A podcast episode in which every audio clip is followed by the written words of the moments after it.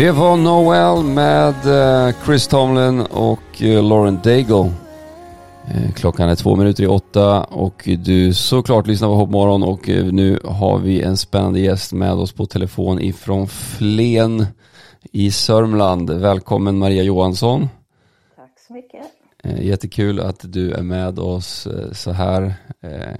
Har du en god morgon? Ja, jag sitter här med kaffekoppen i handen och perfekt. Härligt. Ja. Helt rätt. Det, det, kaffe är viktigt alltså. Eh, eh, du, jag sitter också över kaffe. Eh, men du, ehm, Maria, du är ju pastor i, i, i Korskyrkan i Vingåker. Stämmer. Och du har ju en spännande berättelse. Du har blivit helad i din hörsel. Mm. Ehm, du kan du inte berätta hur du, du fick ett, eh, sen vill vi såklart höra liksom hur du blev kristen och, och allt sådär och det som är, det, det liksom din, ja, din berättelse, hur du, hur, du går med, eller liksom hur du kom till Gud och sådär men, men eh, vad, vad, är, vad, vad var det som hände? Eh, med, med, med, din, hörsel, med din hörsel, precis. Med hörseln, ja. ja det var, eh, jag började höra lite sämre vid, jag tror det var 2012 som jag kom första gången till vårdcentralen. För mina barn hade sagt till mig, mamma du hör inte. Så att, eh, jag kollade upp hörseln och eh, kom till Kullbergska, Katrineholm och fick eh, konstaterat att jag hade en liten hörselnedsättning på bägge öronen och fick eh, så småningom sådana här små fina plug-in hörapparater. Men eh, och sen eh, de gjorde undersökningar och så sa hon, audionomen, att vi kallar dig om ett par år igen så gör vi en ny hörselundersökning. Men jag fick höra av mig, eller min man hörde av sig rättare sagt, för jag, till, eh, och eh, efter några veckor, och på ett år så tappade jag, om man omvandlar det i procent så tappade jag 80 procent av min hörsel på drygt ett och ett halvt år. Oj. Eh, det konstaterades då att i mina öron så i snäckan, i koklean så fanns det hörceller, hårceller som bröts av och föll av alldeles för snabbt. Mm. Och det var en permanent skada då. Så att, ehm, eh, jag blev alltså jag, jag, blev klassificerad som gravt hörselskadad då, så jag fick mängder med hjälpmedel. Och, ja, det var tufft. Mycket tufft. Oj, och, och läkaren sa till dig också att du, du skulle tappa den helt? Ja, vi blev kallade 2014 till överläkaren och eh, vi, det hade ju gått så fort allting så vi hade ju inte hängt med att det var så allvarligt. Det kan ju vara så när det, det sker någonting sådär fort att man Ja, så jag, jag, jag tänkte nu träffar vi överläkaren här och nu ska hon ju liksom hjälpa mig och, och så via en teckentolk då, för jag hörde ju inte, så, så jag läste på dataskärmen vad teckentolken skrev så säger hon att jag kommer att bli helt döv inom ett par år. Oj. Och eh, jag, Peter, min man, var med och vi, jag, vet, jag kommer ihåg att vi satt i bilen helt tysta i flera minuter innan vi åkte hem sen för att det var, det var en chock. Ja. Jag förstår. Men eh, jag är inte döv. Nej, obviously. Någonting händer på vägen och ja. det är det som är så fantastiskt. Du vet, det finns alltid hopp. Yes. Det, det, det, är inte det att vi inte vi möter svårigheter, men det finns alltid hopp. Det är det, va? Det, så är det. Ja. Och, och, och, och vad händer då? ja, vad händer? ja, alltså till att börja med så, alltså hösten blev inte bättre. Den, den försämrades med jämna mellanrum och det här var ju en, ja, det var en jättetuff period. För jag hade min tro, jag, jag hade varit frälst sedan jag var 19 år och eh, hela min, allting skakade. Mm. Vad är det här liksom? Vad händer? Ska jag bli döv? Liksom, hur, hur, jag kan inte arbeta. Eh, alla mina barn, mina barnbarn och liksom framtiden med min man. Och, och liksom, det var socialt, man blev utanför på en gång och man tänkte alla möjliga saker. Så det blev men just i den situationen så gjorde jag ett val och jag är så otroligt tacksam för att jag tog det valet. Jag valde att gå med allt som jag kände och upplevde till Gud. Istället för att vända mig emot honom, liksom som att var, varför gör du så här? Så vände jag mig till honom och liksom gav honom alla mina reaktioner, mina känslor. Och talade om allt, hur eländigt det var liksom. Ja, så att jag, jag, fick, eh, jag fick kraft, alltså jag fick, eh, han bar mig igenom den här perioden på ett helt övernaturligt sätt som var helt fantastiskt. Så att, uh, han var med i det här va? Ja. mitt, mitt ändå. Så att, uh, men jag kan ju Men sen fick, sen fick du, du, eller hur, så du, du går, men alltså det, hur, det måste ju ha känts helt, helt, helt förfärligt alltså. Alltså hur, eller hur, hur, hur tar man emot ett sånt besked liksom? Jag var chockad. Ja. Och vi, vi hade faktiskt beställt en resa utomlands eh, långt innan jag skulle till läkaren. Så vi, vi åkte iväg strax efteråt och eh, när jag är på semester så får jag en dröm. Och jag, jag drömmer att jag går in till högkliniken i Katrineholm och knackar på dörren. Min adionom öppnar dörren Eh, jag ser mig själv stå där. Och hon liksom säger, vad gör du här? säger hon. Och eh, så ser jag mig själv sträcka fram mina händer och så öppnar jag dem och där i ligger mina hörapparater och så hör jag mig själv säga, jag ska bara lämna tillbaka de här. Okay. Och, så vak och så vaknar jag. Och jag är ju jag är, du hör ju att jag är smålänning. Jag, alltså jag är en väldigt jordnära person. För mig var det ovanligt att drömma en sån där dröm. Liksom. Och jag tänkte, kan man tro på det? Liksom? Att, är det här någonting från Gud? Men jag kände en frid i den där drömmen. Och den var så otroligt detaljerad i minsta detalj, bara vanlig. Men då hade, att, du, eh, men då hade du fortfarande, då hade du liksom problem med hörseln eh, när du får ja. den drömmen? Ja. Det här var alltså en vecka efter jag hade fått beskedet att jag skulle bli helt döv då. Ah, okay. ah. Så att... Eh, vad, gjorde, vad gjorde det med dig? Ja, det, någonstans där då så tog jag tag i den här hoppet, det här mm. lilla, lilla. Att det kanske ändå inte blir så som läkaren har sagt. Men sen var det ju upp och ner. Alltså det var ju inte... Eh, det var ju ibland tvivlade man ju i alla fall va? och var jätteledsen och, ja. och sådär. Så att uh, det gick ju upp och ner, det gjorde det. Ja. Just det. Och, och, var, och hur blev vändningen? Liksom? Det blev ingen vändning. Nej. Det blev sämre okay. med hösten. Ja. Så att, uh, alltså det försämrades regelbundet var femte vecka. Och uh, ungefär, jag vaknade på morgonen och då var det som två glasburkar över mina öron. Oj. Och då visste jag att nu har det försämrats igen. Så jag var ju liksom stammis där på eh, hörselkliniken och jag blev undersökt av många audionomer och läkare och, och de var jättegulliga liksom och försökte peppa mig och hjälpa mig att det här ska gå bra.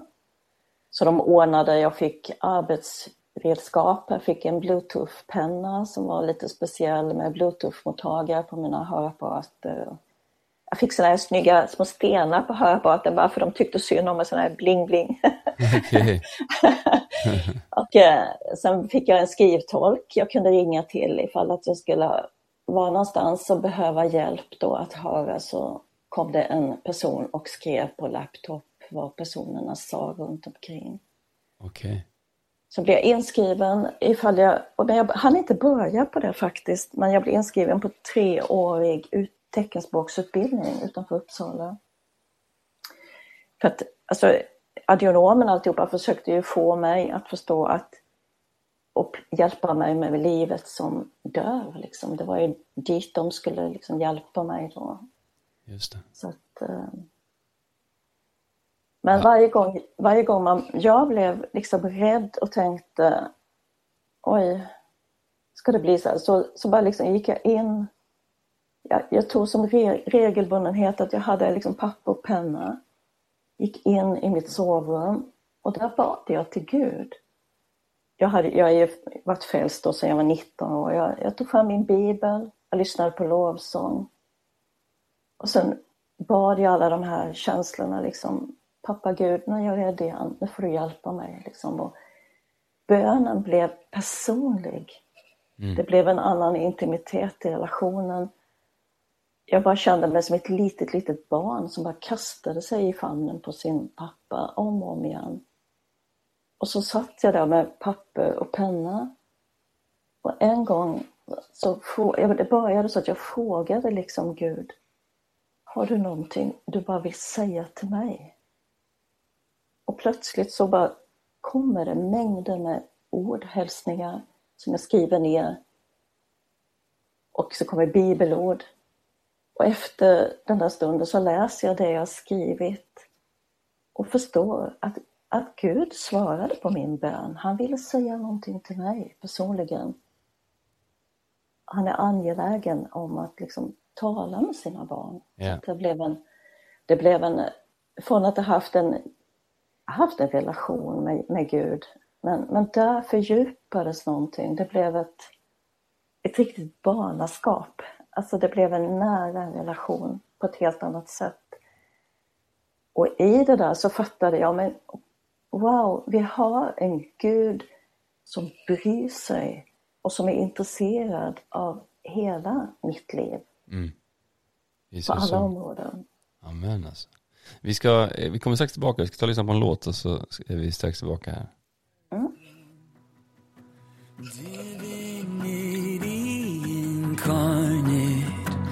creator of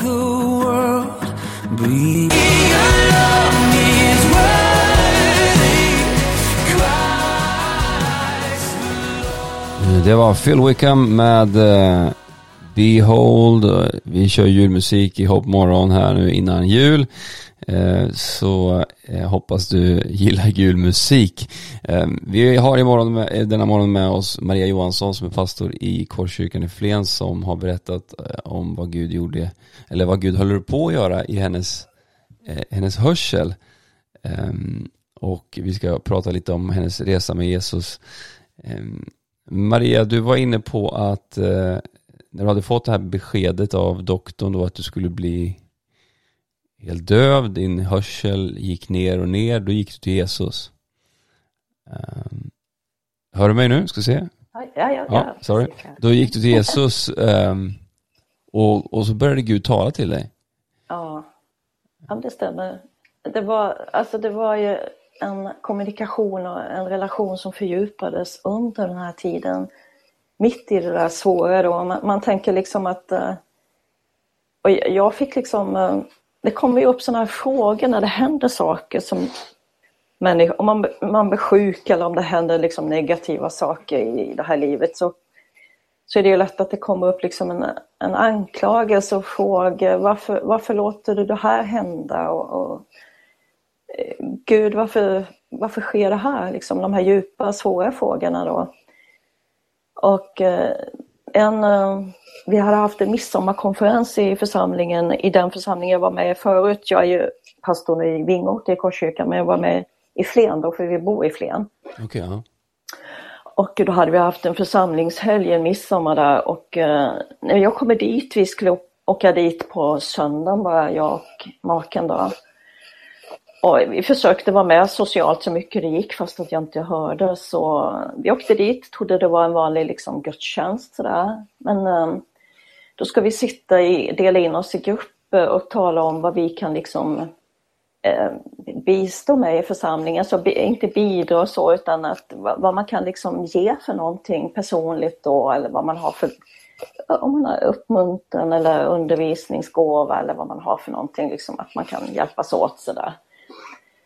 Och, eh, alltså, för det första så hörde jag ju nästan ingenting utan jag satt och tittade på vad Peter skrev då min make jämte så jag skulle hänga med. Men sen kände man sig så, ja, vad kan jag bidra med? Vad kan jag liksom tillföra i en social gemenskap när jag inte hör?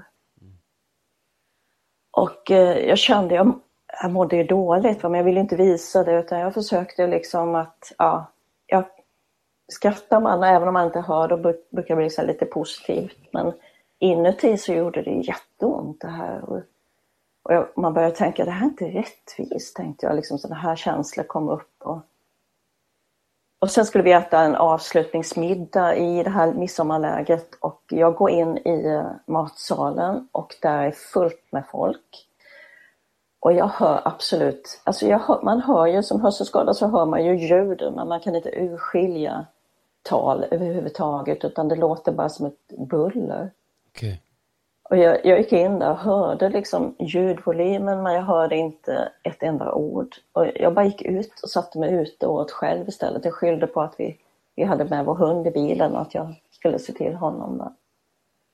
Och sen när jag kom hem på eftermiddagen där då, så blev jag så förvånad för jag, jag kände en sån ilska, jag var arg. Så jag, jag var jättefrustrerad och ledsen när jag kom hem då liksom och och liksom ropade till Gud, ja men varför, varför liksom? Och jag är en lugn person i vanliga fall så att jag kände inte igen mig själv. Så min, min man då, Peter, han kom ner liksom och sa, vad, vad är det som händer, vad händer? Så. Och då bara jag, jag är besviken, jag är arg, varför, varför händer det här liksom, så jag. Och då sa han, Maria, sa han, du får gå in och göra upp det här med Gud själv, sa han. Och det var ett bra råd. Mm. Det gjorde jag. Jag gick in och böjde mina knän och, och, och så sa jag bara det att jag vet inte varför det här hände, men jag bara lägger ner den besvikelse jag har känt och den agg jag har känt emot dig och lägger ner det vid Jesu fötter och ber om förlåtelse.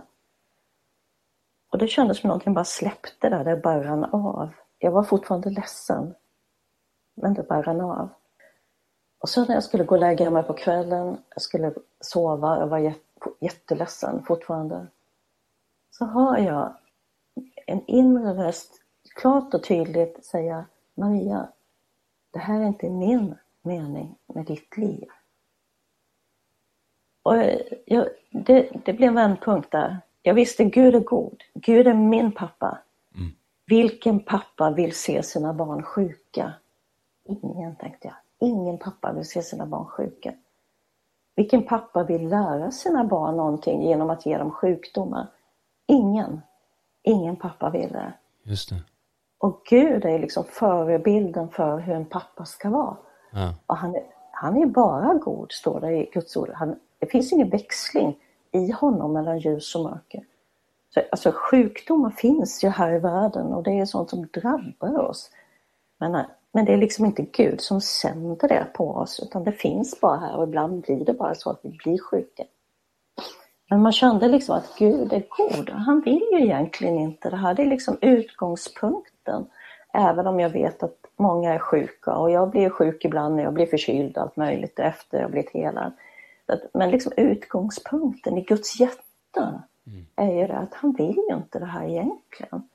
På något sätt. Så det, jag liksom grabbade tag i det. Ah, Gud är god, han är min pappa, han är god. Han vill mitt bästa liksom. Och det blev en vändpunkt, jag fick ett hopp. Jag kände det, ah, det var helt underbart faktiskt. Wow. Okej, okay, och, och, vad hände sen då? Vad, när du kommer ut ur det där rummet? Liksom? Ja, det blev en lättnad. Jag, alltså jag kände mig, jag vet inte, det var som att jag bara kände nu har jag gjort mitt liksom, nu kommer Gud göra resten någon gång. Mm. På något vis. Jag kan inte förklara det riktigt. Det var bara en frid att jag hade gjort rätt liksom. Just det. Och eh, ja, och vad hände sen? Du, du hör ju väldigt bra idag. ja, jag gör ju det. Ja, ja, äh, äh, ja, alltså det fortsatte ju då det här med undersökningar ständigt och komiska situationer när man inte hör och ja, allt möjligt. Ja, det var så konstig situationer. Så att, eh, eh, vi hade i 2016, då skulle vi få hit hem våra barn. Eh, jag har en stor familj. Eh, vi har sex barn, ja. vuxna barn. Och de kom med sina respektive hem. Det var en, av våra döttrar som hade fyllt år. Så att, och jag hade inte sett dem på ett tag och jag hade inte kunnat, jag hade inte kunnat prata i telefon med, med barnen. Och när, när, barnen är vuxna då, då är det ju det här man vill ringa liksom och det här vardags... Men det, det funkade ju inte på, på nästan tre år. Okay. Så att, eh, det var ju jättejobbigt.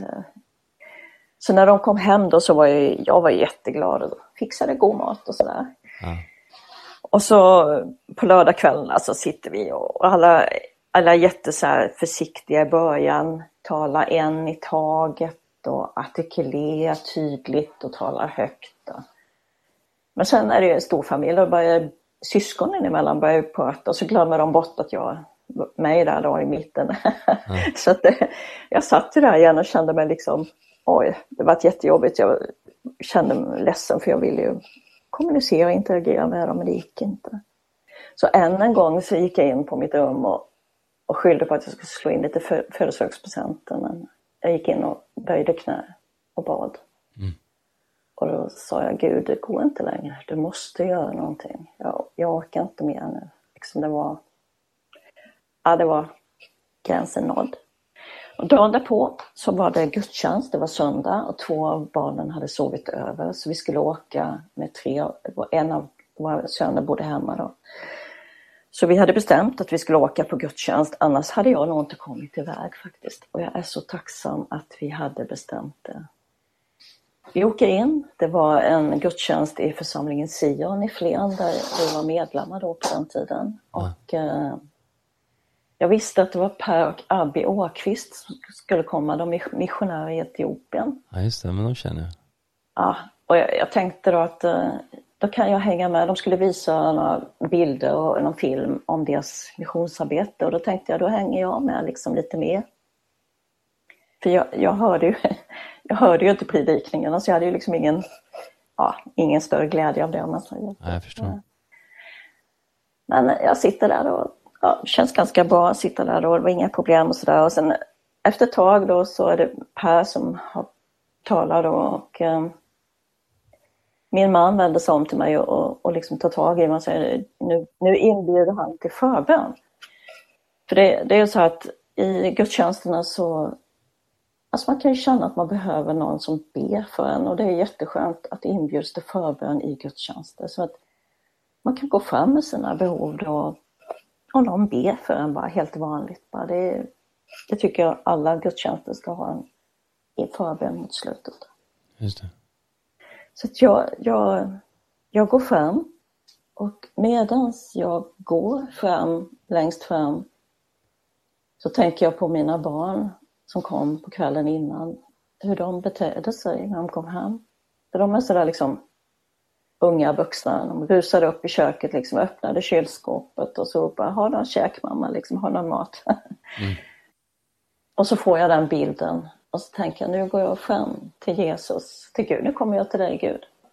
Har du någonting till mig idag?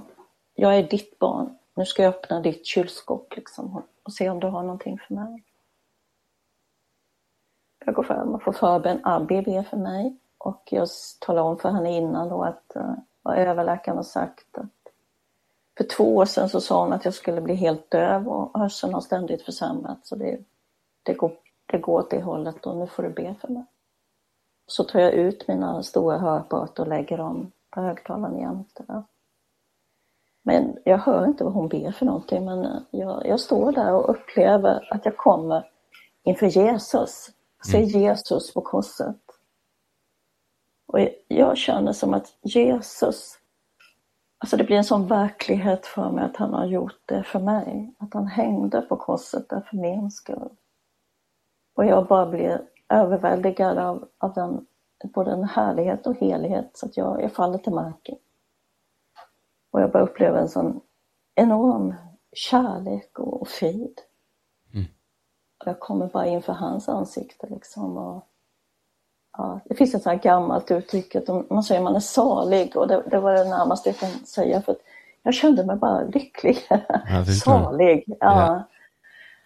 Och Per kommer fram och ber någonting också men jag hör inte vad han ber för någonting och sen efter ett tag då så reser jag på mig och så tar jag mina hörapparater som ligger jämte, tar dem i händerna och så sätter jag mig jämte min man i bänken igen i stolarna.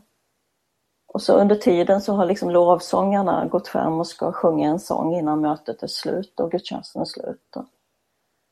Och eh, alltså vi, i lovsången så har man sådana här, man ser att liksom lyriken, texten då på lovsången på på väggen. Mm. Och jag sitter med hörapparat i händerna och då, då hör jag ju liksom absolut, jag hör ju inte ens om Peter säger någonting precis jämte mig när jag inte hade hörapparaterna i då. Ah, okay. Och så bara ljudet där, musiken är jättehög. och, och jag, jag, jag, hör ju vad de sjunger men ändå så, jag sitter där liksom och läser texten och, och fattar liksom inte vad som har hänt. Ah. Och så kommer Daniel, vår dåvarande pastor, fram och uh, han, han bara talar om att nu ska vi avsluta gudstjänsten och nu ska vi ha kaffe, fika efteråt. Och jag hör vad han säger och då trillar liksom polletten ner. Wow. Jag, tittar, jag tittar på höraparaterna och så tittar jag på Daniel och så bara ropar jag, jag tror jag ropade ganska högt faktiskt. och så jag, Daniel, Daniel, jag hör, jag hör, bara ropar jag liksom. Wow. och, alltså det blir väldigt tumult där. För, och jag är själv, liksom, det känns väldigt overkligt surrealistiskt och, och bara helt, jag fattar inte fast jag har gått fram för förbön så jag fattade inte att jag hörde.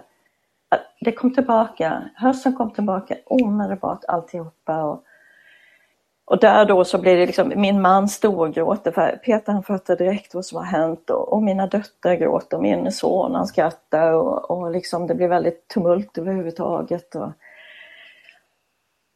och jag fick min hörsel tillbaka på en gång. Wow, vilken grej alltså. Oj, oj, oj.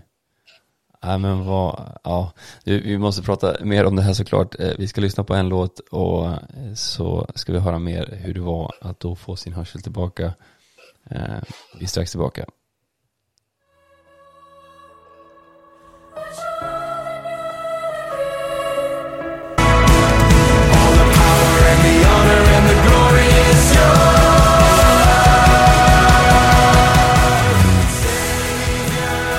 Det var Savior med uh, We the Kingdom. Du lyssnar på Morgon. Klockan är halv nio och uh, vi har Maria Johansson med oss som har berättat hur hennes liv var när hon uh, fick en diagnos från läkaren att hon skulle tappa hörseln och hon tappade hörseln gradvis.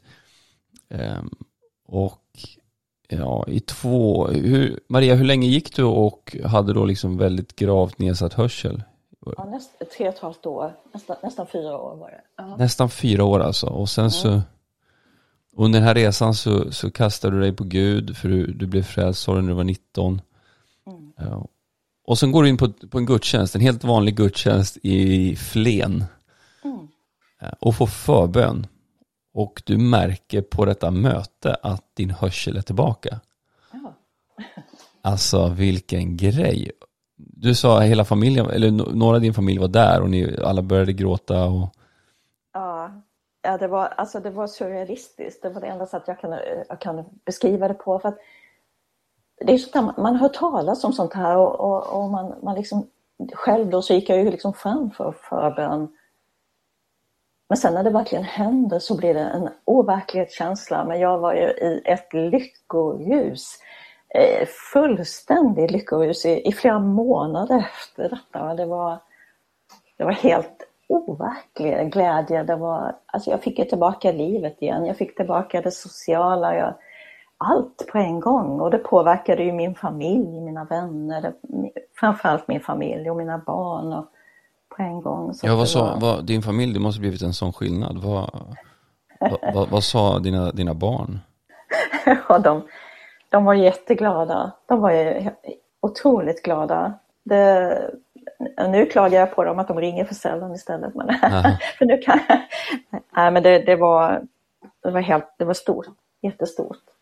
Men det är också så här när det händer någonting sånt här, då kommer ju det här med tron väldigt nära. Man måste ta ställning till, tror, tror jag på hela konceptet att det var Gud som helade eller tror jag på någonting annat? Och, eh, alla våra barn går inte med Herren så det blev lite känsligt också i en, för en del av våra barn. Då. Ja, det blir svårt så. att förneka. Ja, det gör det. Det gör det. Och, men samtliga säger ju att, eh, att det var Gud som gjorde någonting, även om de kanske inte själva har den relationen med Herren eh, som, som jag och en del av våra andra barn har. Då. Ja, det. Och vad, din man, vad, vad, vad, vad sa han i det här? Du, du sa ja, att han, det... han började gråta såklart. Och... Ja, ja, det var, ja, det var, alltså han har fått ta så mycket. Och det, alltså bara det att han, han fick ringa liksom tandläkaren, han fick ringa frissan, han fick, han fick liksom hjälpa mig så jättemycket under den här perioden. Och, och han hade väl tänkt, hur ska det gå liksom framåt i livet med Maria som dör? Hur ska jag kunna, ja, hur ska vi kunna kommunicera? Och, och, och han, han, var en sån klippa under den här perioden. Så att, men han, han, det var ju liksom, ja det var, han var ju lika glad som jag, han var ju överlycklig. Mm. Sen på, på, när vi åkte hem från mötet, jag provade att ringa till mina barn direkt efter mötet. Och det var jättehäftigt och, och jag ringde, min son svarade och liksom, du ringer mamma, sa han liksom. Och han var ju chockad och jag berättade att jag blivit helad och han, han gick inte med Gud då liksom, men han sa wow vad häftigt och var jättegrät och det var helt, och sen när vi stiger ur bilen bara hemma så har jag liksom gruset under mina fötter jag har nyckeln, jag satte den i dörren, öppnade dörren. Och, ja. och liksom vattnet i vattenkranen hemma. Sen, sen, sen, på kvällen, jag var så slut i huvudet. Jag, jag hade, kände som jag hade varit på en rockkonsert hela dagen. Var, det blir ju så mycket ljud och intryck. Så jag tänkte, åh jag måste gå och sova nu, jag var helt färdig. Och så började vad är det som låter liksom? Magen kurrar och en fluga surrade. och sen började Peter, Peter snacka. ja, jag tänkte, det gick inte. Det var, jag kunde inte sova, jag somnade vid fem på morgonen, då sov jag en liten stund bara. Det, det var, gick inte, det var helt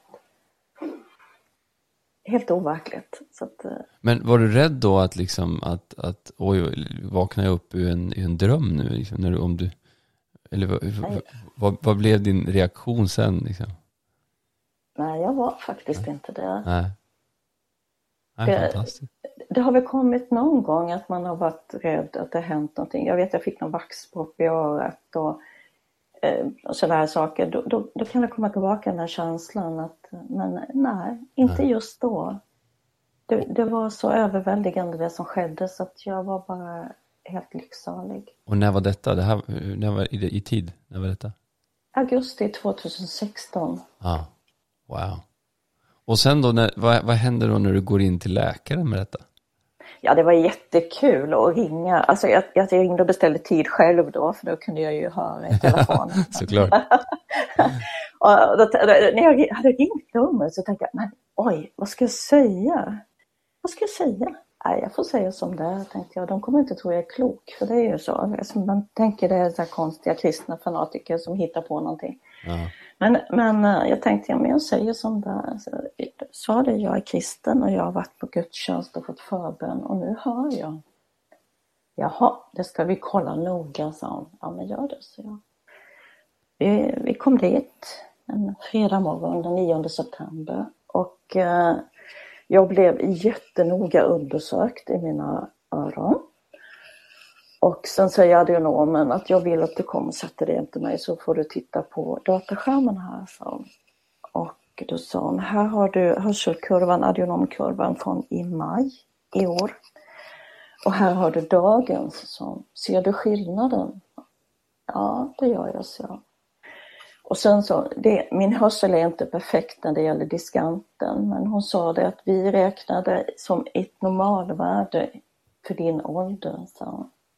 Så du är inte kvalificerad för hörapparater längre. Okej. Okay. Så att det som har hänt med dina öron och din hörsel, det kan, det kan du kalla ett mirakel. Så. Wow. Så att, eh, och sen efter, och efter det här samtalet så, så Peter, min man, satt i väntrummet för vi, har, vi, vi var tillsammans i Katrineholm då. Och då säger audionomen det att eh, kom in på mitt kontor ett tag, sa han.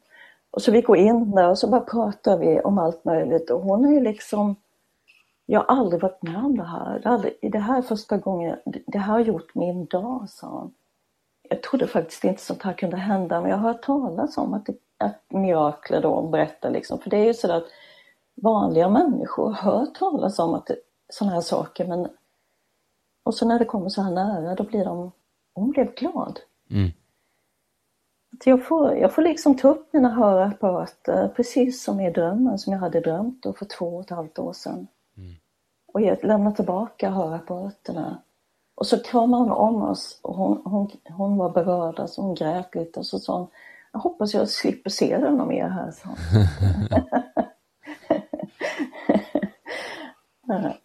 Oj, oj, oj alltså.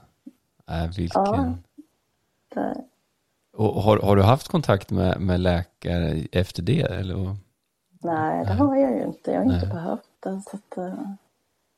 Men jag, jag, tror att det var någon journalist som hade fått tag i dem och, och kontaktat dem. De skulle göra det i alla fall. Okej, okay, ja. Och, men det här, det här påverkade ju såklart inte bara din hörsel. Det här måste ju ha påverkat hela ditt liv.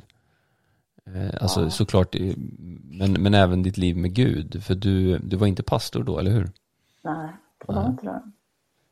E egentligen så, mitt liv med Gud förändrades i, det svår, i den svåra tiden. Okay, när, jag, när jag var hörselskadad. För liksom relationen blev mer, den blev daglig. Jag längtade efter de här stunderna när jag fick bara vara med Herren. Mm. Och jag alltså det blev, han fick möta mig precis som jag var. Och det var det som var så skönt. Alltså han, han hade tålamod med mig. Och, och jag var liksom brutalt ärlig med vad jag kände och hur jag var. Och det enda han gjorde var att bemöta mig med kärlek och nåd. Ja. Det spelade liksom ingen roll hur jag arg jag var eller hur jag klagade. Så bara gång på gång så bara kom han med sin kärlek.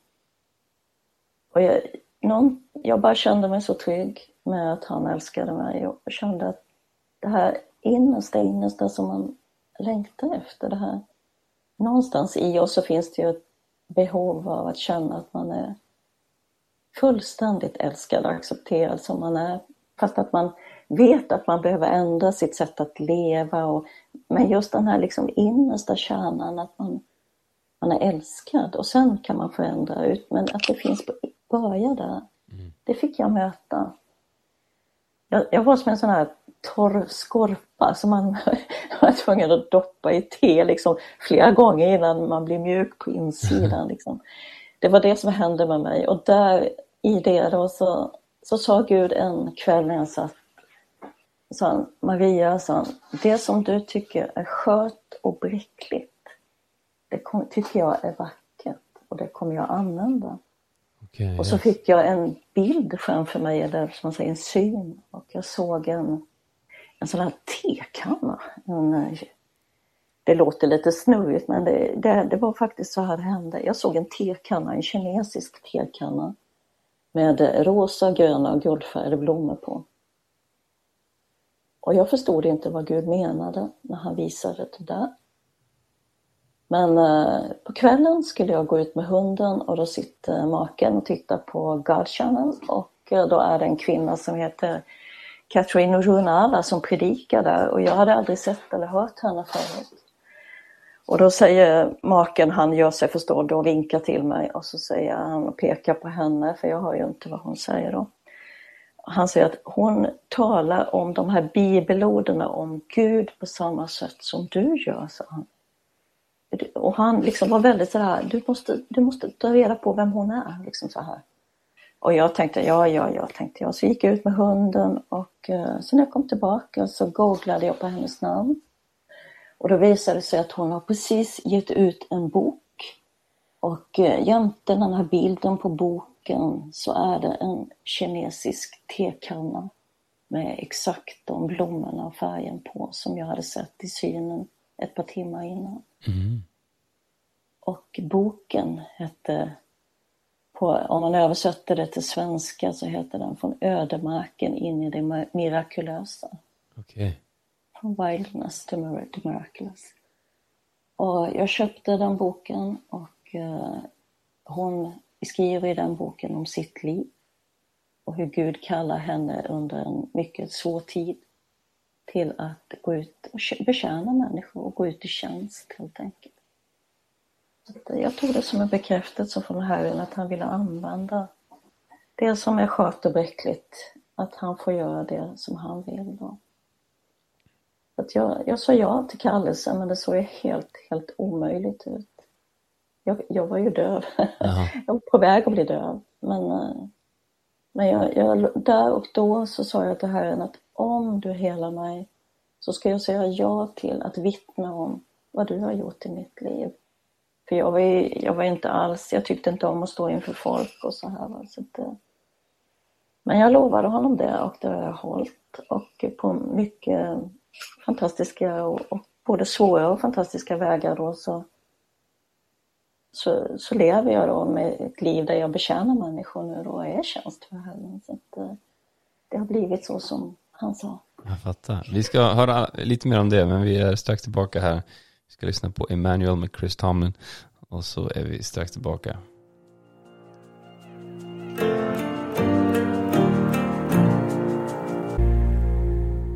Eh, God with us var det. Du lyssnar på Hopp Morgon och eh, jag har Maria Johansson med mig ifrån Flen. Eh, du bor i Flen men du passar i Vingåker Maria. Eh, du, ehm, eh, jag måste bara säga det för de som kommer in och lyssnar nu här på, på FN-bandet eller på, på online. Ni måste gå in och lyssna på den här berättelsen i vår Spotify. Där har vi Många berättelser eh, och många intervjuer.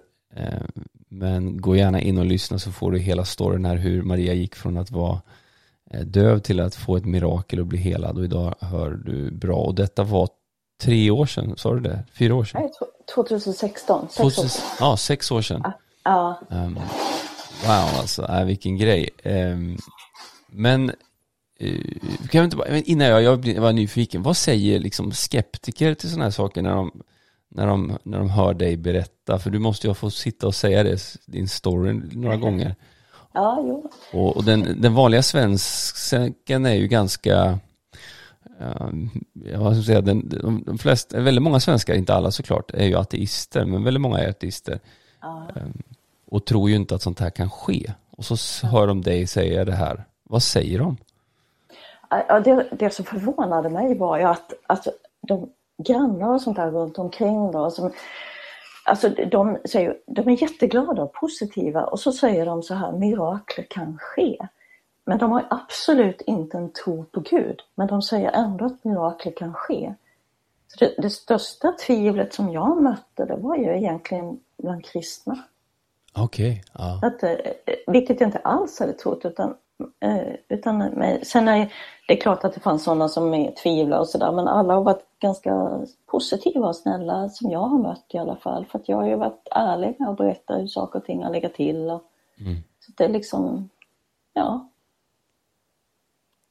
Vi hade, vår granne var, eh, var hörselskadad och när det här hände så tyckte jag det var så jobbigt för att jag ville ju att hon också skulle höra. Mm. Men hon, hon kommer ut liksom och slänger sig runt halsen på mig, en äldre dam då, och är så glad för min skull. Hon, är, hon var inte sån som gick med Gud, eller hon kanske hade en tro, men hon var inte frälst om man säger. Så att, uh, jättepositiv. Så att, uh, alla har varit jättegulliga. Ja, ja vad coolt alltså.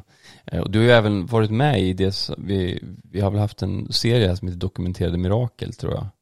Mm. Där har väl du varit med om jag inte... Där har jag varit med. Jag, ja. jag, jag har fått förmånen att skriva en bok också som heter Mitt livs mirakler som, som jag fick hjälp med att skriva av Bia Turesson också som finns på Sjöbergs förlag. Och, nej men gud, gud, efter det här så har ju jag lovade Herren att tjäna honom och han öppnade dörrar där jag fick berätta om vad Gud har gjort i mitt liv, men framförallt också betjäna människor och få be för människor.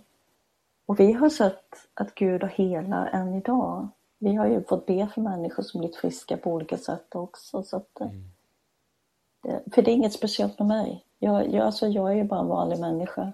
Det är bara Guds nåd. Så yeah. att, eh, och ibland händer det. Yes. Och det är ju det att det, det, kan ju inte hända om vi inte ber för folk. Så att det är liksom vi måste börja be för människor så att det händer, det är ju så. Precis, ja man behöver ju någonstans här sträcka sig ut och eh, göra sig tillgänglig. Eh, ja. Och eh, ja men du gick då egentligen från att vara, ha ett vanligt jobb nu om man nu säger så, mm. till att då börja jobba i en församling, predika och sådana saker. Um, hur um, kom, kom liksom, du, du fick ju något kall där som du berättade, liksom, eller att, att du skulle tjäna Gud och, um, ja. och hur började du hjälpa människor och, och, och, och liksom vara ett redskap in i, i människors liv? Ja, det började väl med att jag, jag fick vara med liksom och be för människor i, i den församlingen vi var med i. Mm. Och sen blev jag tillfrågad någon gång att, att predika när, det var väl, ni hade väl ingen annan. Mm. så började jag predika och, och sen ja, det började sändas på, på Facebook och sen var det lite TV Vision Sverige och sådär lite. Och, och, så växte man i det här lite grann, man sökte Herren för, för man skulle ja, man kände att Gud var där och gensvarade på och hjälpte en. Liksom och, och så fick man lite kallelse så att det, det, blev liksom det ena gav det andra. Att man, det blev mer och mer och eh, vi, vi åkte ganska mycket under perioden när vi jobbade med vanligt jobb också och betjänade människor. Så fick jag lite kallelse att predika lite andra, på andra ställen. Och, och det, det, var ju, det var ju fantastiskt att få betjäna och, och berätta både min historia men att predika Guds ord och, och liksom möta människors behov och be för dem. Och så att, eh men sen var det helt enkelt så att jag, eh, vi, vi fick, eh, vi, vi blev arbetslösa ofrivilligt. Vi, vi blev, eh, det blev lite grejer med vårt, hände i, vårt för, i företaget vi var anställda med. Så, och då på lite oförklarligt sätt så såg jag att de sökte just en pastor i Korskyrkan. Så att jag steg ur båten och klev på vattnet efter mycket vånda och bön och eh, kontaktade dem och eh, träffade dem ett par gånger och fick provpredika som det heter då. Ja. Och sen blev jag kallad dit då att komma som pastor. Så att, eh, jag, jag lär mig mycket hela tiden och, och att ja. jag är mitt hjärta men um, det är underbart att få stå i att betjäna. Att, att, få vara till tjänst. Visst är det så. så. Det... Och jag träffade ju dig första gången när min flickvän är från Vingåker och eh, Stefanie som brukar vara med här i radion också. Och då var vi på ett, dop i, i Vingåker. Ja. En familj som, ja, i, vad ska man säga, var de i 60-årsåldern kanske? Ja. Som hade fått möta Jesus och döpte sig och Um, ja, en fantastisk story ja, där Jesus kliver in mitt i livet eller så där va? Ja, verkligen. Jättehärligt. Men du, men, eh, så det är kul att se vad, vad som händer, för då, du var ju med och döpte dem och är deras pastor och sådär och, och, och ja, men så, ja, helt enormt att se eh, vad Gud gör i, i Vingåker och eh, ja, sådär. Men kan du inte, vi ska alldeles strax sluta här, klockan är fem i, i nio. Du får kan du inte be för, um, till en avslutning bara, om du vill säga någonting till någon som kanske går igenom det, eh, något liknande som du gick igenom. Mm. Um, uh, mm. Och så får du jättegärna be uh, och bara liksom in i, för de som lyssnar. Absolut. Jag vill bara säga ifall ja, du har känt igen dig och gå igenom en svår period som jag gjorde. Det, det kan vara sjukdom eller det kan vara andra saker. Så håll fast vid att Gud är god. Och vänd dig inte bort ifrån honom utan vänd dig till honom. Berätta för honom hur du känner dig och be honom att han svarar dig, att han talar till dig. Be att han ger dig styrka, att han möter det som du behöver för stunden. Och håll fast vid att det, det som har hänt för mig, det kan hända för dig. Det är ingen skillnad liksom. Han kan göra det för dig för han älskar dig. Mm. Han, du är så älskad så att han valde att ge sin enda son och Jesus dog på korset för dig. Han har redan betalat det högsta priset man någon kan betala. Så den kärleken, all den kärleken älskar han dig med just nu. Oavsett vad du står i eller vad du gjort eller om du gör fel så älskar han dig. Så är det. Yes, amen alltså. Jag ber nu. Ja. Ja. Jag tackar dig Fader att du bara möter människor som har det svårt här. Jag tackar dig att du möter människor som är sjuka, jag tackar dig att du just nu vill bara lägga ner frö av hopp i vad du kan och vad du kan åstadkomma. Jag tackar dig Jesus Kristus att du är densamme idag, igår och i all evighet. Jag tackar dig Fader att i dig finns ingen växling mellan ljus och mörker utan du är bara god.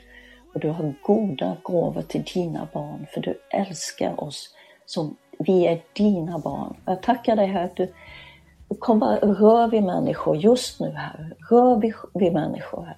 Jag möt dem här. Jag tackar dig för helanden i Jesu Kristi namn. Amen. Amen, amen. Maria, stort tack för att du ville vara med den här morgonen. Eh, tack för att jag fick vara med. Uppskattar det. Eh, Gud välsigne dig, god jul. Ja, tack detsamma. och en stor kram till Stefanie. absolut, absolut. God jul säger vi till alla i Vingåker och Flen och hälsa familjen. Eh, tack så jättemycket. Nu ska vi få lyssna på God Made A Way med Brandon Heath. God made a way, God made a way, a way